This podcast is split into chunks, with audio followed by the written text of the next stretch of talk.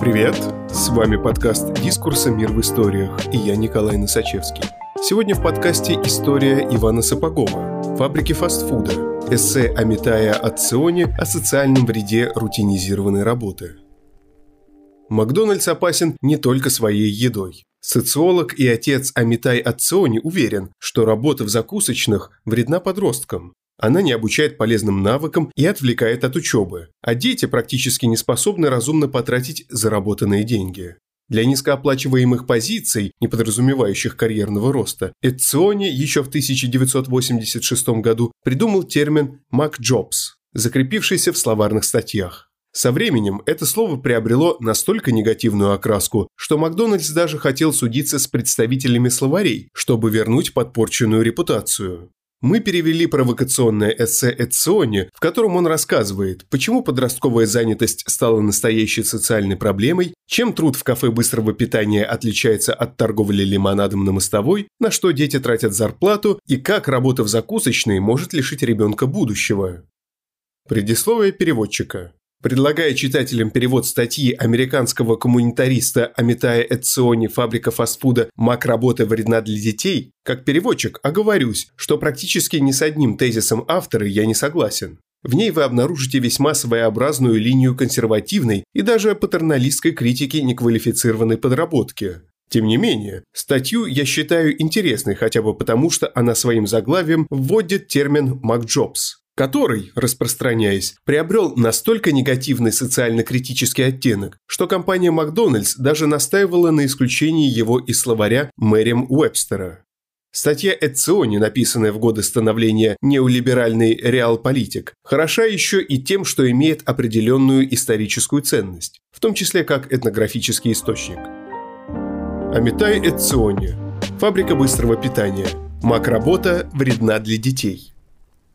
Макдональдс вреден для детей. И дело не в жареных пирожках и гамбургерах, а в труде подростков, которые работают в закусочных и массово изготавливают эти блюда. Согласно исследованиям, целые две трети американских школьников средних и старших классов трудоустроены. Многие в сетях быстрого питания, пионером, законодателем мод и символом которых является Макдональдс. На первый взгляд, такая работа будто завещана самими отцами-основателями и воспитывает в молодых людях самостоятельность, трудолюбие и продуктивность. На деле же она плохо влияет на посещаемость школы, снижает интерес к учебе, прививает малополезные для дальнейшей жизни навыки, искажает ценности молодых людей и особенно понимание реальной стоимости денег. По старой американской традиции подростки устраиваются на оплачиваемую работу. Мало встретишь в фольклоре занятий более почтенных, чем разнос почты и торговля лимонадом на мостовой. Юные сполна вкушают от сладкого плода труда и самодисциплины, разносить почту надо рано утром в любую погоду, под дождем ли в жару, и учатся основам торговли, выясняют, что будет, если поставить слишком высокую или низкую цену на лимонад. Может показаться, будто Рой Роджерс, Баскин Робинс, KFC и прочие компании – лишь большой ларек с домашним лимонадом. Сети быстрого питания предлагают подросткам множество вакансий, обеспечивают постоянную занятость, недурно платят за подработку и позволяют упражняться в выносливости над горячими плитами.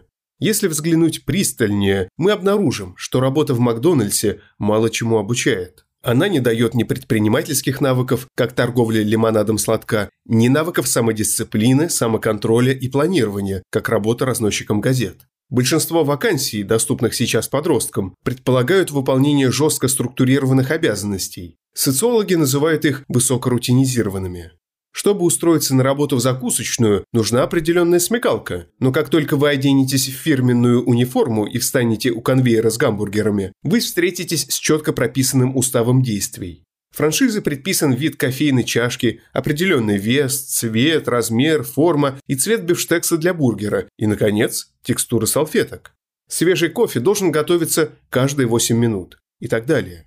Тут нет места ни инициативе, ни творчеству, ни элементарной перестановке. Это линия для роботов из вчерашнего дня, ничего не имеющая с передовыми технологическими станциями. На эту тему существует очень мало исследований. Одно из них – вышедший в 1984 году труд Айвина Чарпера и Брайана Шор-Фрейзер.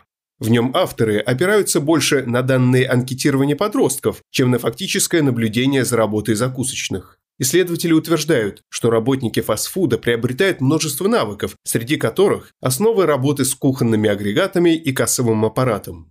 Однако от внимания исследователей ускользает количество времени, необходимое для обучения этим навыкам, и их практический смысл. В чем прок 20-минутного обучения работе с кассой? Какой при этом приобретается навык? Едва ли это можно сравнить с обучением плотницкому и токарному делу в прошлом или программированию сейчас. Исследование 1980 года, проведенное Харлом и Вирцем, показало разницу в уровне безработицы. Через 4 года после выпуска из школы, у тех ребят, кто во время учебы работал не менее 25 часов в неделю, он был в половину ниже, чем у сверстников, которые не работали. Впечатляющая статистика. Однако не стоит забывать, что многие из таких учеников в итоге бросают школу и поглощаются миром неквалифицированной работы. Можно услышать, что для белой молодежи среднего класса, планирующей высшее образование, работа в сфере быстрого обслуживания не подходит. Зато для бедной молодежи из числа неакадемических меньшинств она в самый раз. Действительно, дети меньшинств составляют 21% от общего числа работников, что довольно много. Хотя работа в фастфуде дает этим молодым людям доход, занятость и некоторые навыки, она также склонна укреплять их неблагополучный статус. Эти рабочие места не обещают карьерного роста, не востребованных на рынке навыков, зато ухудшают посещаемость школы и уменьшают вовлеченность в учебный процесс. Смена юного сотрудника часто длится долго. Согласно исследованию Чарпера и Фрейзер, треть работников фастфуда 14-17 лет работает свыше 30 часов в неделю. Сюда относятся и те, кто ушел из школы. Лишь 20% работают меньше 15 часов, остальные – от 15 до 30 часов. Нередко закусочные поздно заканчивают работу, а ведь после закрытия надо еще убрать кафе и закрыть кассу. В богатом округе Монтгомери, где детский труд, казалось бы, не является необходимостью, 24% старшеклассников школы Уолта Уитмана в 1985 году работали от 5 до 7 дней в неделю, а 27% от 3 до 5 дней. Быть не может, чтобы такие трудозатраты не мешали заниматься, по крайней мере, готовить домашние задания. В неофициальном опросе, опубликованном в последнем школьном ежегоднике, 58% старшеклассников признали, что их работа мешает учебе. Чарпер и Фрейзер заявляют, что благодаря фастфуд-индустрии люди привыкают к командной работе и к контролю свыше. Авторы совершенно правы. Тем не менее, это обучение едва ли полезно. Контроль в сетевых закусочных сводится, как правило, к усвоению порочных видов конформности, слепому повиновению или отчуждению от босса.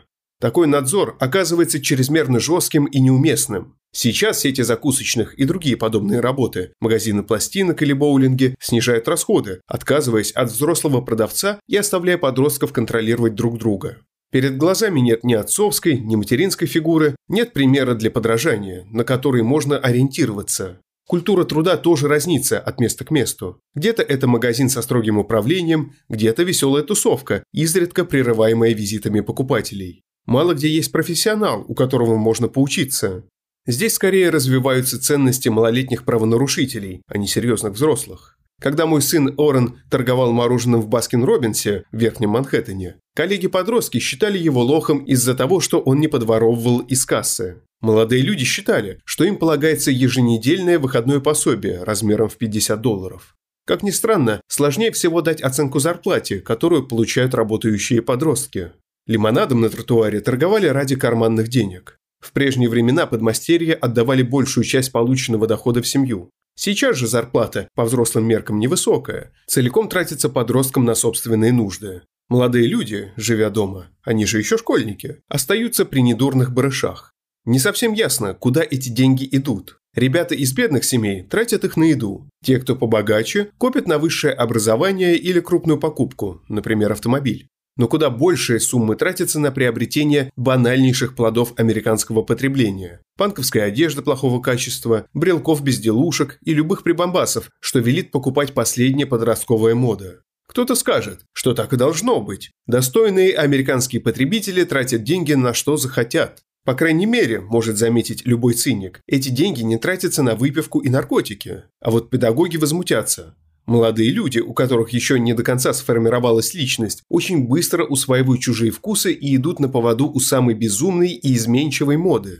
Быстрое денежное вознаграждение для подростков намного ценнее и статуснее, чем длительные образовательные курсы математики, европейской истории или иностранных языков. Неудивительно, что многие из них предпочитают работу в Бургер Кинге урокам и тем более выполнению домашних заданий. В современных работающих подростках воспитываются не трудолюбие, а привычка к постоянным покупкам в школе, безответственности, быстрому удовлетворению и потребительству. Это прозвучит смешно, но подростковая занятость – такая же социальная проблема, как и безработица. Как и другие беды, проблемные аспекты подростковой работы не лечатся в одночасье. Конечно, было бы хорошо, если бы компания, нанимающие подростков, советовались с педагогами и образовательными комиссиями. Они помогали бы определить максимальный объем оплачиваемой работы в часах, время, в которое школьники должны заканчивать рабочий день, а также убедили бы работодателя меньше загружать юных работников в период экзаменов и настояли бы на надлежащем надзоре. Однако маловероятно, что компании согласятся на такие условия, ведь они зависят от подростков, как от дешевой рабочей силы.